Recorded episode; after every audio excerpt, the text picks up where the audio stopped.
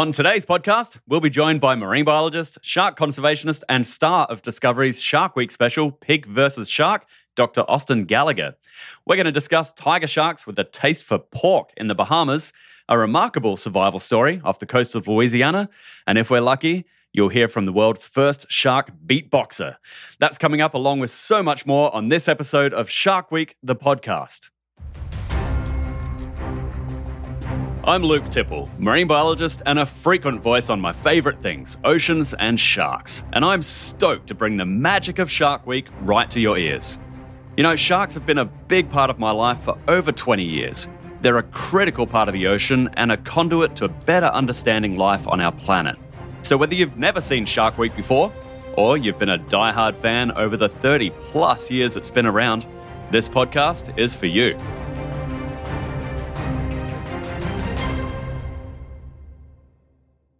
So, on this episode, I'm stoked to welcome a special guest, marine biologist and shark conservationist. He's also the star of Discovery's Shark Week special, Pig versus Shark, which we're going to get into in just a minute. Austin Gallagher, welcome to the show. Luke, great to be back. You know, I always love chatting with you, and uh, yeah, super excited to dive in, talk all things shark, and uh, I'm just excited to be here, man.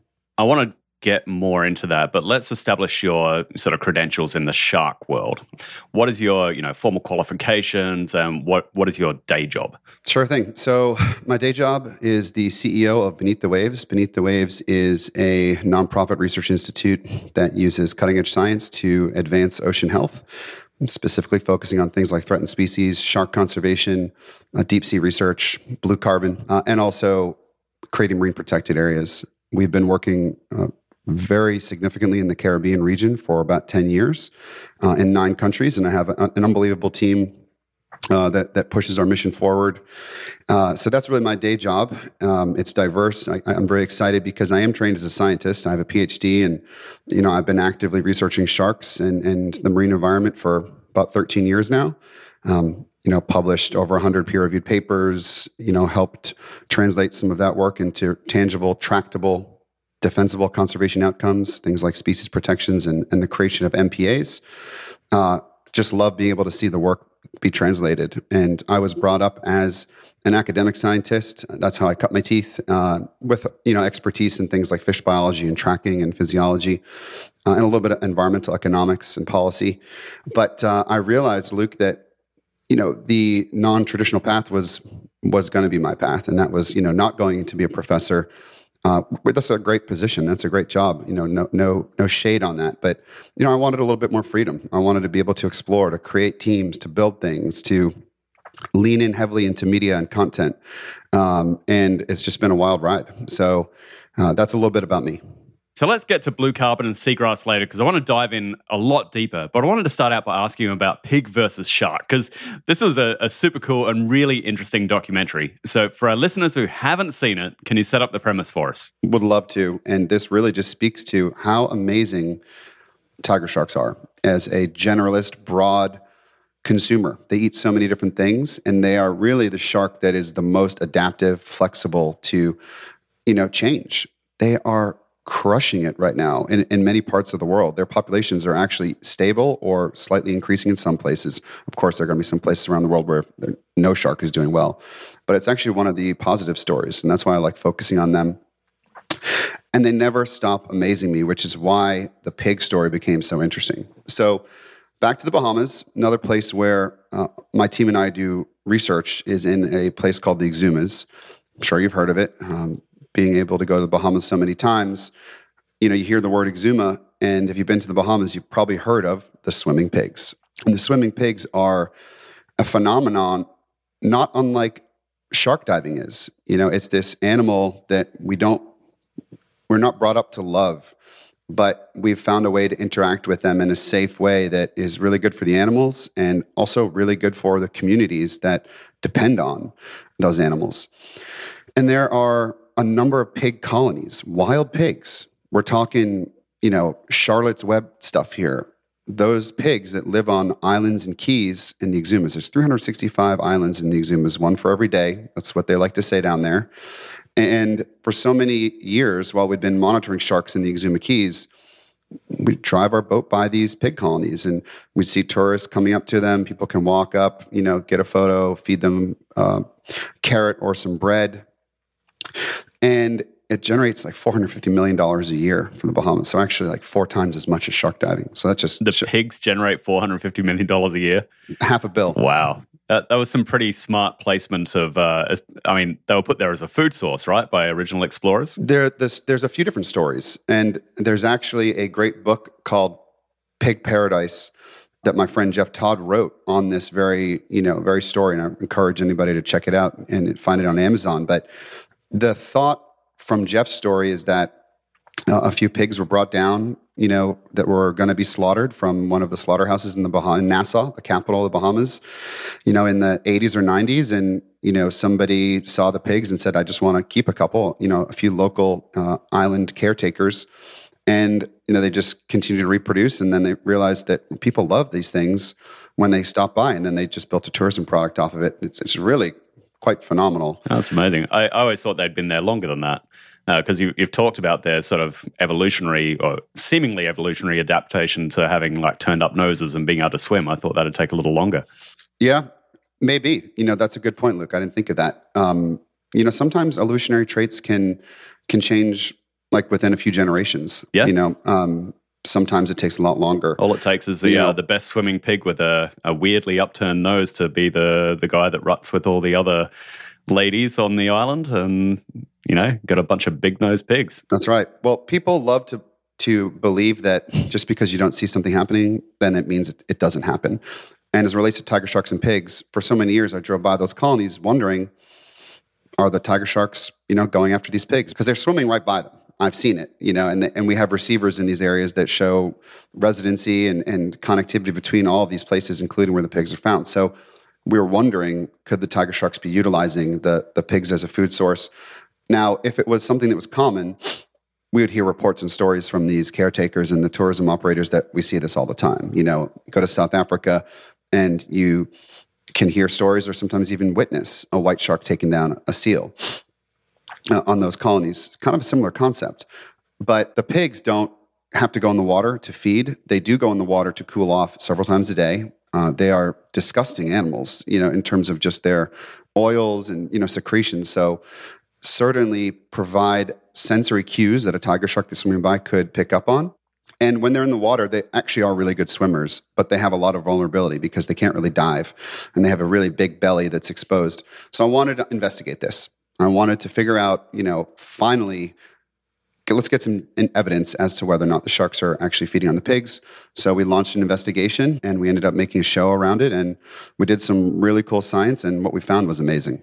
Yeah, and so let's jump straight to the science and probably the the most poignant part of it. I mean, you showed how you know blood could be you know attracting sharks a long way away. I think the same could go for you know oils and effluent and all the other waste from the pigs sort of swimming around, and perhaps even the noise as well. The splashing would bring the sharks in. But the uh, the coolest piece of science I think you did was the cloacal swabs. Walk us through that. Sure. So the cloaca is the part of the shark on the bottom that is literally the passageway inside and outside of the animal. So all of the excretion uh, happens there. It's also the same area where all of the fertilization, you know, sexual reproduction happens for sharks because sharks um, tiger sharks have sexual reproduction, and like many other species of shark do. So the cloaca is going to be pushing out crap, essentially. And anything that the shark is eating, there might be some, you know, pieces of that, you know, on the inside of the cloaca as it comes out. and we know that something like DNA is so small and you can't see it. So uh, if there's food bits uh, on the inside of the cloaca, there's probably some DNA from whatever that shark has been eating. So in order to figure that out and actually evaluate our pigs on the menu, we did some swabbing of the cloacas with some, you know, medical grade Q-tips and just a few swabs inside of the sort of skin lining there. And we can put that through a few different processes to genetically isolate any DNA that has the signature of pig. And on our research vessel, the RV Tigris, we have a portable uh, machine that can actually amplify any pig DNA or any DNA from anything that, that might actually be there. It's called a PCR, and it stands for polymerase chain reaction. and I actually mentioned this in the show, but it's a term that I think everybody on the planet that's over six years old is probably familiar with in the last couple years because of COVID 19. How many times have we gotten a PCR test? And that's the same thing that's happening there is they're swabbing our nose, just like we swab the cloaca. And then that lab technician takes that sample and they basically blast that sample with a known target sample of the COVID 19 gene and then they amplify on the PCR machine, the polymerase chain reaction machine, uh, to visualize whether or not there is COVID 19 in your nasal swab or if there is pig DNA in that cloacal swab. So it's basically, you know, a deep investigation genetically into what's happening there, but actually pretty simple and really straightforward, pretty easy to do. And we did that on the show. So we actually obtained cloacal swabs from I think five or six different tiger sharks. We also got a few hair clippings from from pigs. I don't know if that made it into the show, but just to show those controls, this is what a pig looks like. And you know, I'll just pause for a second. Sometimes there's a lot of pressure on us as scientists to deliver the big result on these shows, you know? And, you know, sometimes as producers, there's a story that's really exciting that we want to tell, but we have to just let the science tell the story itself. And it's always really exciting when you get the result that you're kind of hoping for, even though that might seem a little subjective, but the, the, the exciting result. I was so excited when I saw the positive hit for pig DNA being in two of those tiger shark samples. So this proves that pig DNA are in the cloaca of tiger sharks. Now, does this mean that they're eating them? Not necessarily. It could. It could mean that a tiger shark just took a big gulp of water and had pig DNA in it, you know? But what this does demonstrate genetics never lie. That's why, you know, is he the father type thing, you know, that, that never lies, you know, when you watch those shows, you know, those talk shows. It demonstrates conclusively that pigs and tiger sharks are interacting, you know, in that way and uh, just pretty amazing to us. So we're really excited to get yeah. that result on the show. Uh, what's your gut say? Do you think the tiger sharks are actively predating on the live swimming pigs, or do you think they're perhaps opportunistically getting a carcass whenever one might die? Um, how do you think that's really happening? I think they are, and you know. I took. You, you think they're going after the live swimming pigs? Absolutely, absolutely. I mean, it makes sense. Hundred percent. Yeah. we just don't see it um, they. But when are they doing that then? Because you know tourists are there all day long. We would have heard these stories. Do you think it's something that's happening perhaps at night? I think a lot of it happens at night, low light conditions. I think yeah. that they. I think that the pigs are pigs are actually really smart. They're actually smarter than dogs. Incredibly smart animals. Uh, again, it's kind of one of these interesting paradoxes. An animal that we don't give a lot of credit to, but it's really smart and does, you know, like sharks. You know, people are afraid of them, but they're actually really, really um, intelligent animals. So the pigs that are older and are more mature and they have experience, I'm pretty sure that they know probably don't want to wait out too far. Eh, you know, and these animals can remember things, they can learn. Sharks can learn too, by the way. Um, so I think the bigger ones would be harder to take down anyway, and I think the bigger ones probably wouldn't wait out too far. Now the the youngsters, the piglets, the teenagers, you know, they do stupid stuff, just like with us and humans. So the little ones probably go out, and I think it's those the tiger sharks will go, try and go after. Um, an animal that goes out a little too far, a pig that takes a, a, an unnecessary risk. I don't think that it happens often. I don't think a kill happens often, you know, because the operators, the tourism caretakers, they would see the numbers dropping. But again, like I said earlier, just because you don't have the conclusive evidence of it happening doesn't mean that there are attempts. You know, most, like I said with the turtle, you know, killing a wild animal is not easy if you're a predator. It's never easy. Uh, the the job of a predator in nature is is a tough one, and um, you know, think about a white shark. The success rate that they have, you know, is like 40, 50 percent max. You know, on those seals, and the sharks will actually stop. Those white sharks off South Africa will stop hunting seals when the success rate drops below a certain you know threshold, and they'll just move on to something else. Tiger sharks the same way. So I do think it does happen. I do think the Sharks are going after them regularly. Uh, I took some shade from you know some of the people in the diving community or sort of these renegade. I'm not going to name names, but these renegade you know operators who are oh I saw the show that's not happening. It's not happening. It's like oh, well everybody you're entitled to your opinion. You should have your own opinion on it. My opinion is based on my own observations. You know, spending lots lots of time down there, seeing it. I think having a pretty good knowledge of the animals uh, and doing the investigations like we did on pig v shark with the genetics. So uh, I do think it happens. I think it's rare. but it's an exciting thing nonetheless to kind of think about. Yeah. Do you think that? Um, I mean, in looking at that, and with the abundance of food availability there and the fat content of the pigs and, and everything like that. Do you think it's fair to say that the tiger sharks haven't yet really figured out that this could be a primary food source? Because you got to imagine that that's pretty easy pickings for him versus tearing into a, a great big shelled turtle. Definitely. Yeah. I, I think that, you know, until you have a really good piece of steak, you're probably not going to fall in love with steak. Yeah. You know, so I think the same could be said for, you know, a, a piece of pig. And trust me, it was really difficult to uh, avoid, you know, all of the pig jokes on the show. And, you know, it's okay to have a few. I think our producer counted something like a dozen pig puns in there. Um, I, I, think he started doing a drinking game with it or something. There were like double that, you know, on the first cut. Yeah. So I was lucky to get it down by a little. It was a fun show. It was it a great show to watch. I, I, especially loved your beatboxing and the uh, the rapping. From how did that come about? I, I there was a bunch of like random shots, and I had to imagine you guys walked onto the beach and saw a bunch of tourists and tour operators, and like, hey, you want to be on TV? Is that how that kind of went down? That's how that went down. So there's, uh, like I said, there's a bunch of different colonies where these pigs are found, and the main colony was uh, it's at a place called Big Majors in the upper northern part of the Exuma Cays. And that is the prime location you saw on the show where there was, you know, a bunch of boats and, you know, there's a couple hundred people a day that, that come in there from Nassau. You know, it's a 90 minute boat ride, you know, other places in the Bahamas just to see those pigs. Yachts pull up, you know, what have you resorts in the Exumas, etc. And we were literally just men on the street, you know, asking people questions, and it was kind of fun to to get that perspective. The beatboxing, um, notorious beatboxing moment happened at one of the smaller pig colonies that's closer to our research hub further south in the Exumas. And I'm really fortunate to work with so many great local operators. It's a really important thing for me, and I, I really was pushing to have them involved in the show and to you know be featured and chartered. That's these are their resources. We're just visiting there, and I want to come back, and I want my gear to be looked at, and you know I want to be welcomed when I do work in, in foreign countries. And the way you do that is by building relationships. And there's a group called Exuma Water Sports that has been you know the leading uh, group in the Exumas for taking care of these pigs and taking people on excursions almost every day of the year.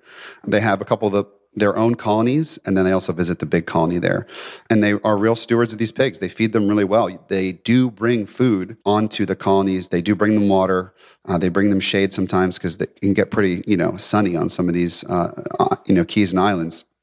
And my friend Justin Lightbourne, who is, you know, one of the sort of principals of Exuma Water Sports, great guy, a lot of fun to be around, and you know, loves his music just like I do. And, you know, whenever we're cruising around, the, the keys were always blasting tunes. And, you know, it just happened organically. I can't even remember how the beatbox happened, uh, but it just did.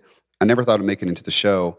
Honestly, I've been beatboxing uh, as a hobby. I don't know if you would call it a hobby, but I've always been pretty good at it, to be honest. Uh, you know, and I just kind of enjoy it. And it's not something I ever really shown to people on stage like that. Like a lot of my friends know know about it, but you know, on the show it just happened. They started rolling. We did it. It was fun. Uh, didn't know. I was like, this is either going to make it into the show or this is not going to make it into the show. You know, and it did. And you know what, man, I, that's just who I am. So I just want to show the true version of myself at all times the scientific side, the funny side, the lighthearted side you got to have fun when you're doing your, your job. You got to have fun when you're doing science, and um, sometimes you just got to break down a beatbox and, and keep it interesting. Uh, that's uh, I hadn't expected you to to stand your ground that hard on. Um, on the enjoyment and history and persona that is Austin Gallagher, the beatboxer. And you want to rip out some now? Sure, let's do it. I mean, I don't know how good this, uh, you know, well, this is a good mic, but I don't know if there's going to be popping, but I'll throw down just like a couple bars for you here.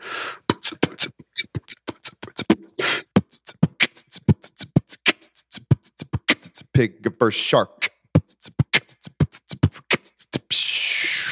That's awesome, man. There you go. Just just a couple measures there for you. Um, you got to get on the. Uh, I think I was showing my six year old yesterday. She started beatboxing for some reason. I think you know her mum's a singer, and they've been like doing stuff together.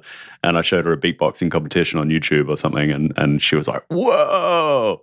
You got to get yourself on one of those and just be the the shark beatboxer." I think there's a market for it. I like doing stuff for the first time. There, yeah. there is a market. I like doing stuff for the first time. It's more interesting that way, and um, you know, sometimes you get skewered when you say you're the first and you're not, but I have pretty good confidence that that was probably the first time a shark scientist beatboxed on Shark Week. I'm pretty sure.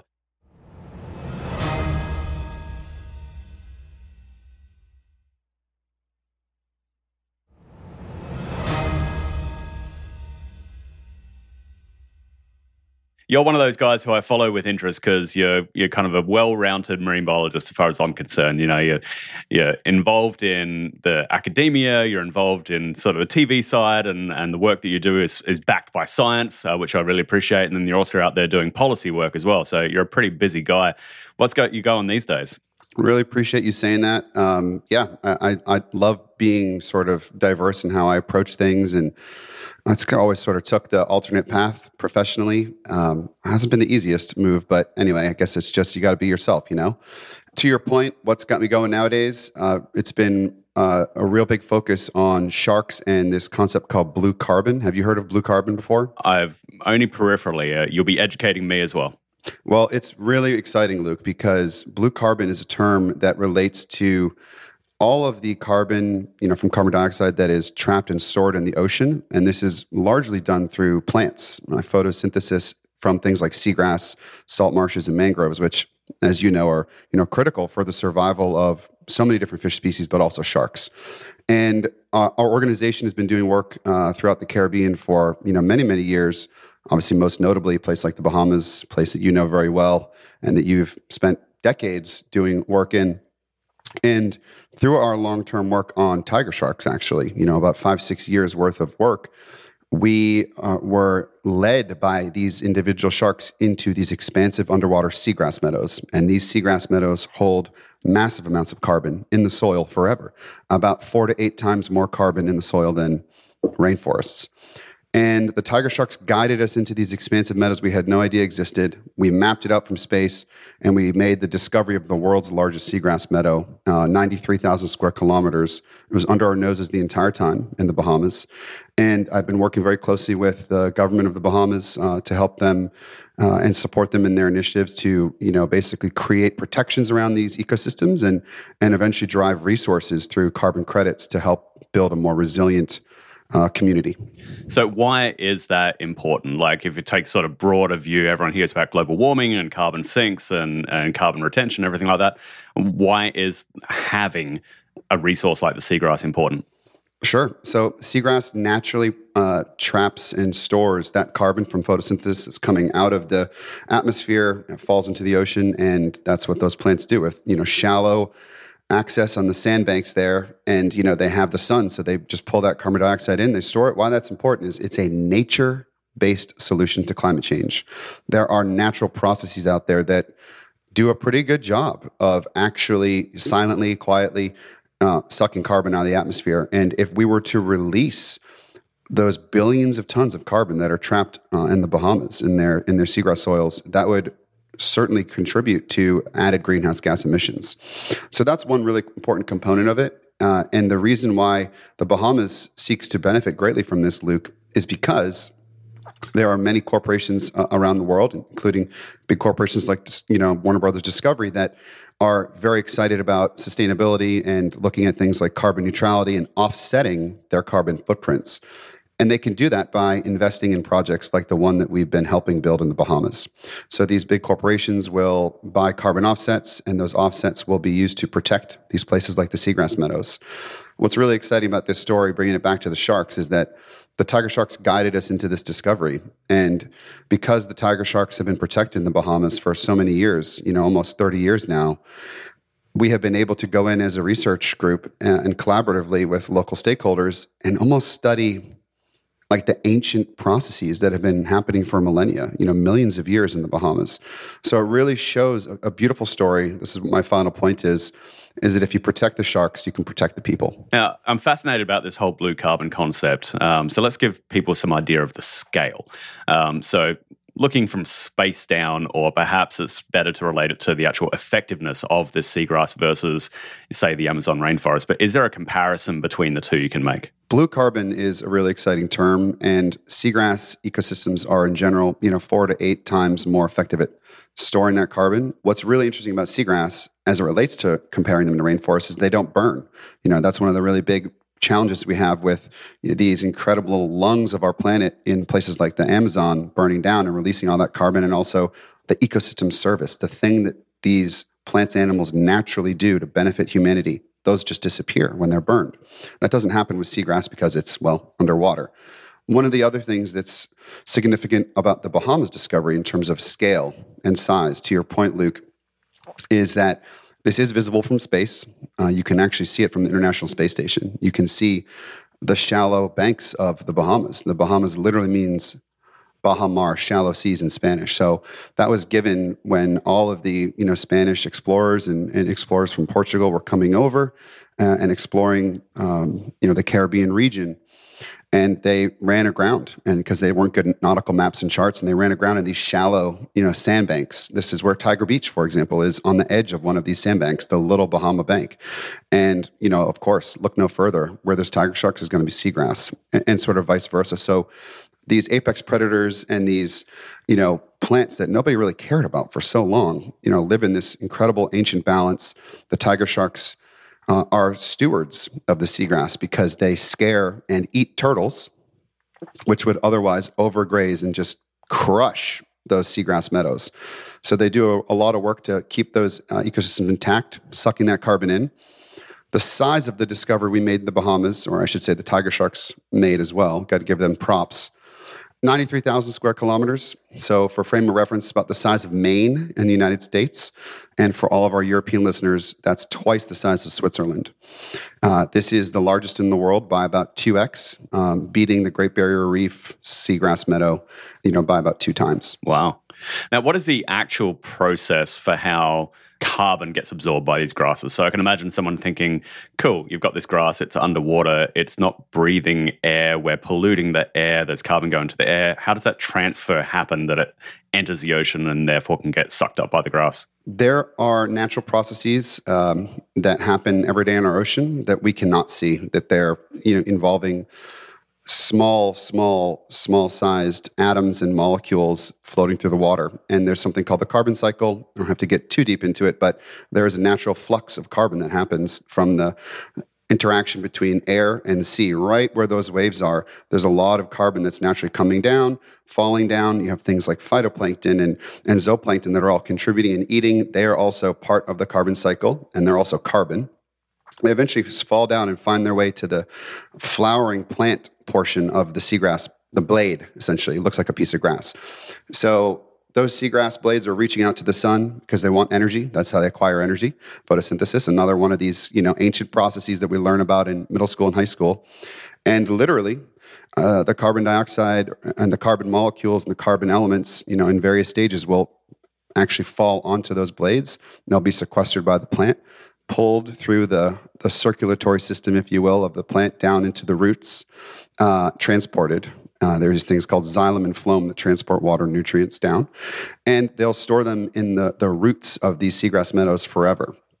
And this, the, the roots of these seagrass meadows are so thick, so dense, that there's not a lot of room for decomposers. There's not a lot of um, organic processes that are happening down there that would, you know, translate, move, and have animals eating, moving that carbon. So the carbon stays in an organic form forever attached to the root system.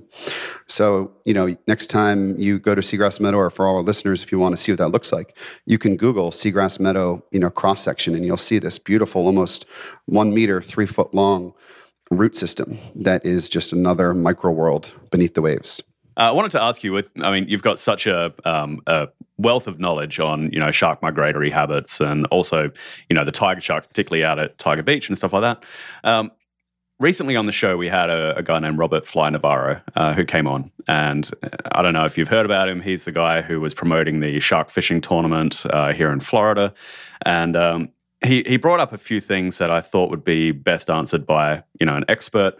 Um, one of them were that um, the the shark diving activity was creating a, a, Pavlov's dogs type scenario where you know they the dinner bell would ring, they'd come in, they'd get fed, and that was creating a residency that was becoming a problem in the area. Um, we don't have to dive too hard into the arguments that we had. I basically said it was nonsense, um, but I'd be curious to hear from you with your knowledge migratory patterns if our effect as shark divers, as provisioning, as chumming is having any long term effects on their migratory routes. Happy to dive into it. Um, I definitely have a, an opinion on it. Uh, I've done some research into the effects of feeding and tourism practices on shark behavior. And I think I have a pretty good understanding of the overall shark diving space, and I do on, I do know, you know, that situation, that conflict between the fishermen and the divers in South Florida. So, all things considered, anytime you put a reward in the water, and for these wild predators, like I said earlier, killing a fish or killing a pig or another turtle or a shark, it's not easy work.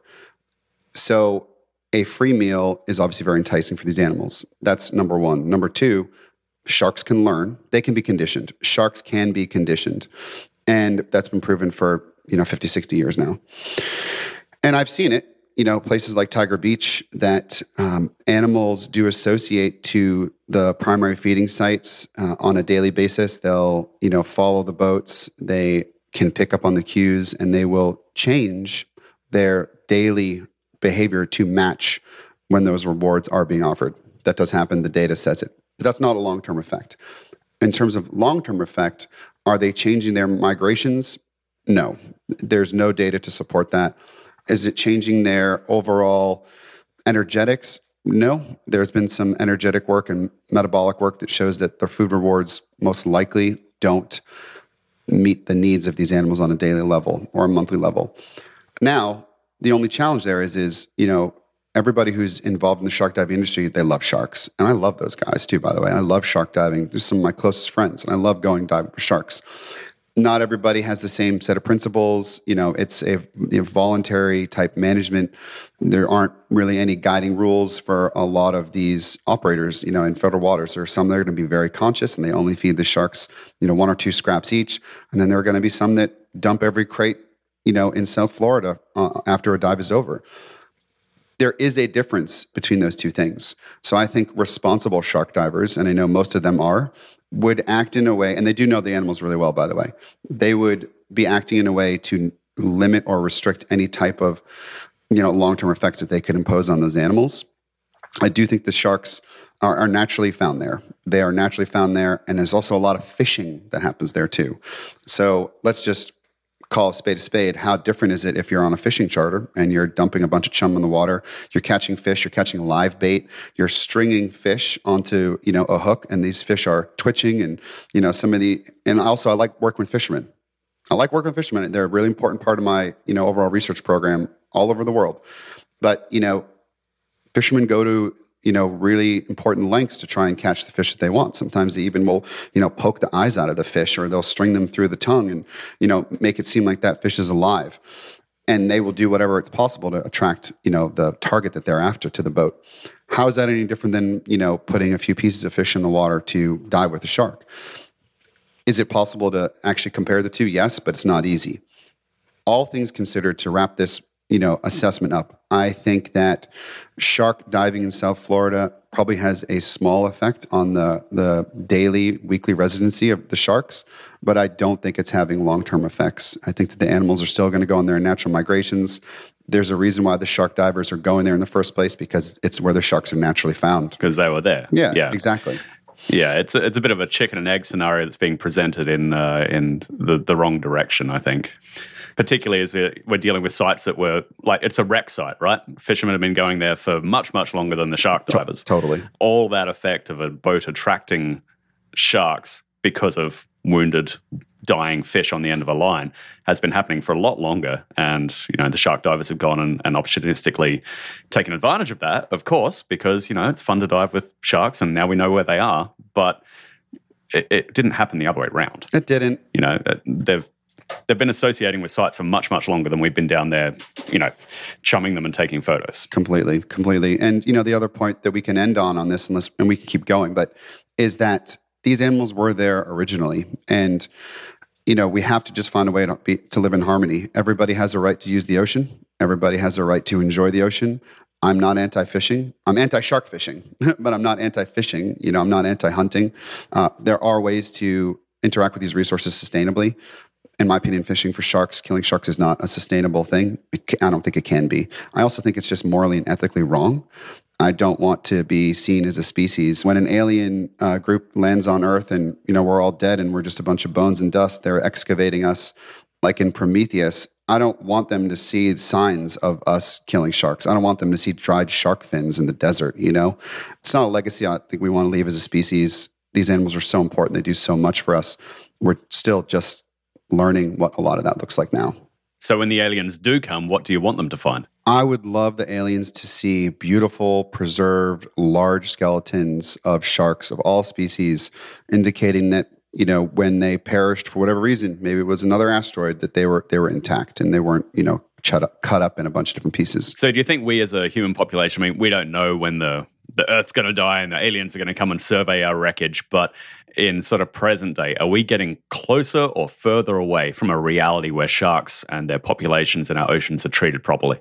I'm an optimist, Luke. I think we're we're getting closer to it. I really do. I, I'm seeing lots of positive signs. We know what we need to do. We just need to convince people that it makes sense and it makes economic sense, you know, to, to protect sharks. And we're getting closer to that. So, yeah, I'm very excited about the future. So you think the the pessimists who are saying, you know, there's there won't be sharks in the ocean for my kids to see, um, you know, that's that's pretty short term thinking, but you can understand where they're coming from given some of the rhetoric they're hearing. Do you think that's a reality? No, I mean, I don't. I think that the biggest threat to the ocean is if we lose hope. And it's tough out there for some people, you know, and when you hear negative news, sometimes it makes you believe it or not feel good about it. So I would like to focus on the success stories. I think that uh, sharks will always be around, but we have a lot of work to do still to make sure that they are healthy and abundant for future generations. Before we wrap up, I wanted to uh, touch on a story that I saw because it, it, it was kind of fascinating to me. Is this uh, three guys that got stuck out on the water? Uh, they got stung by jellyfish. They you know their boat sank and they're clinging onto kind of a makeshift raft out of coolers and stuff, and uh, they were saved. Everyone was fine, thankfully, but in the time that they spent in water, they were getting harassed by black tip sharks, apparently, uh, you know, three to four foot long black tips that were trying to attack them. I thought that was kind of unusual, being that they were kind of out in the middle of nowhere. Um, they're off an oil rig, so they're, they're very deep and offshore and getting harassed by a species of shark that isn't typically thought of as going after stranded sailors drifting around in the water. Did that strike you as unusual? Totally. When I was reading that article, I thought that it was going to be, you know, uh, tiger shark or dusky shark or something like that that was harassing them. Yeah. And blacktip, you know, you never hear about that one, you know, going after people, especially they're small, they're darty, they're really kind of skittish. So, yeah, it makes you wonder what was really going on there. But animals are pretty perceptive. And I think from the article, it showed that the life preserver, the life vest, had been, you know, hit a few times by the sharks and there were some teeth marks on them. So, yeah, you know, it was red, it's floating. These are weird looking things to sharks that might actually suggest, okay, this is something that's dead that is going to be easy for me to go consume. So they went and checked it out. So I'm actually not surprised they went after the uh, the life vest and they didn't actually. From according to the article, there weren't any like major bites on the on the humans. No, I was, I was actually wondering if it was just a. I mean, these guys are fatigued. They're they're drifting around in the water. They, you know, they don't have any dive gear, and it's the middle of the night. I, I wondered if perhaps it was you know a school of silkies or something that that drifted past. I mean, those guys, I've I've seen them go after divers, and I've I've, I've seen a diver get bitten by them. You know, perhaps, perhaps it's just you know a similar species that they got in the middle of, and I could see that happening. Black tip's unusual, but not not, I guess, outside the realms of possibility. They're a formidable predator for sure. For sure. Yeah. I'm a surprised. I'm glad the guys made it out of there. You know, obviously yeah. a really cool story for them to to share. For sure. Uh, so what's going on at Beneath the Waves? What's what's next for you? Is it this uh, blue carbon is your primary focus? Uh, blue carbon's emerged as one of the the big, you know, kind of tentpole things for us. You know, we're still doing work in the deep sea. Um, we're expanding work into a lot of different countries. Next big thing for us here is uh, we have a deep sea expedition coming up uh, before the end of the year, but I'm actually going to the desert in Egypt, which is, you know, probably the last place you'd think you'd find a, a, marine biologist. But I'm heading there in about a week for the UN Climate Change Summit, which is known as COP27, stands for Conference of Parties, 27th at the 27th edition. And we are going with the Bahamas delegation, support of their uh, work in blue carbon and climate resilience. And we'll be presenting to delegates and heads of state on, you know, the progress that we've been able to make on the science side supporting the Bahamas and other and other countries, but focusing on the Bahamas. And it'll be really great to be able to tell the same story that I shared with you, Luke, at the beginning of, you know, the sharks kind of helping guide us into these blue carbon hotspots and and how these things are connected and, and how these countries that are bearing the brunt of climate, you know, uh, effects, but really not polluting. So how these small island developing states and, and places in the Caribbean can can benefit in the long run. So that's a big focus for us as we as we conclude the year. Oh, it's amazing. Well, if you don't hear it enough, you're doing a bloody great job, mate. I mean, from what I see, you're using, you know, smart science and publicity to propel you into what seems to be perhaps not necessarily a political career, but you're getting involved in the politics of saving, you know, the world and and doing things like making us aware of this, you know, massive resource that we have under the ocean that can really help reduce the carbon the planet is uh, subject to. And you're doing it with uh, with quite a, a, dignified air about you and solid science. So kudos to you, mate. I appreciate it.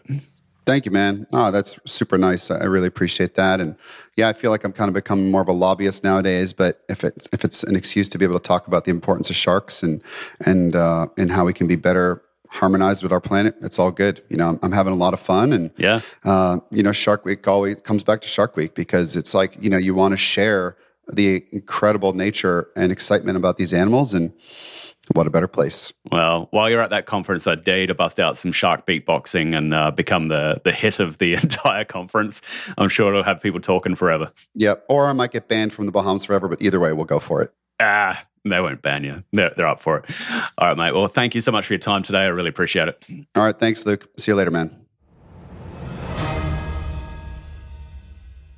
Well, that was Dr. Austin Gallagher. And I, I, love chatting to that guy because he is so extremely knowledgeable and he shows exactly how so many focuses of scientific activity can come together and be centered around one sort of trophy animal. And for him, that's a shark, and we're discovering so many things. So, from a, doing a show like Pig versus Shark, where some of the brilliance of that shows can be summed up with they might find themselves hogtied by some piggish predators. You know, there's always room for a good pun. But a, a show like that can show people that the sharks and the pigs are interacting and then the actual work that Austin is doing in following these sharks around and seeing what they're doing has led to the discovery of this massive area of seagrass that desperately needs more study and protection.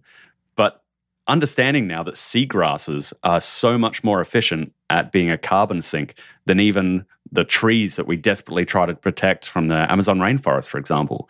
And this is just one example of a massive area of seagrass that is abundant uh, throughout the world and needs protecting. And you know who's protecting those seagrasses? Sharks. So if we kind of like tie it all together, we've got scientists like Austin who are focusing on protecting sharks, but really what they're doing, the effect that they're having on this planet, is educating us about an animal that just by nature of doing what it does is actually helping protect the entire planet. So, this is another example of where we can say, hey, if you've ever thought of sharks as just an, a big bitey fish that you need to be scared about, we get it. But there's a lot of work being done that shows that they are much, much more important to everybody on this planet than just the people who enjoy diving with them or fishing around them or perhaps even fishing for them. You know, they are a necessary part of the ocean ecosystem. And we need that ocean ecosystem to be healthy and thriving and abundant to sustain life on this planet as we know it. So if you've ever needed a reason to care about sharks and not think of them as just another big bitey animal, than the protection and the, the thought that they are out there every single day protecting you and your environment and your quality of air and everything just by being who they are, well, you know what? It's a pig deal to me. Don't go baking my heart. And okay, that's it for today's episode. I want you to stay tuned to this feed as we continue to cover the sharkiest current topics. We'll talk to top scientists and experts and learn about the latest conservation efforts to keep this amazing animal from extinction. Thank you for listening to Shark Week, the podcast. Be sure to rate us five stars and subscribe for more shark fun facts. Until next time, I'm Luke Tipple. I'll chat to you soon.